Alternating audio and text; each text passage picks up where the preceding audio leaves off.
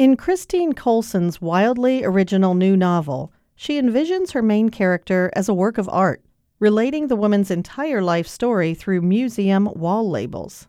That's right, wall labels.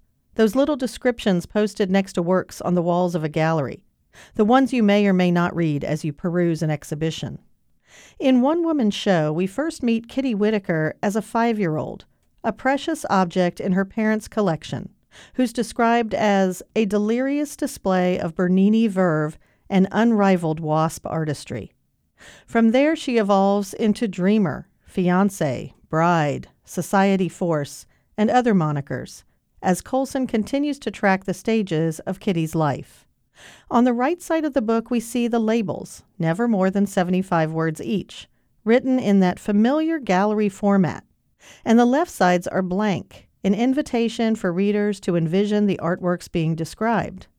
It's a sparse but incredibly effective format that Coulson spent decades perfecting as a writer for the Metropolitan Museum of Art. As Kitty moves from collection to collection, Coulson offers ever so brief snapshots that speak to 20th century womanhood, marriage, possession, and power. It's sometimes snarky, sometimes sad, with enough poignant moments to make me wish it could go on and on.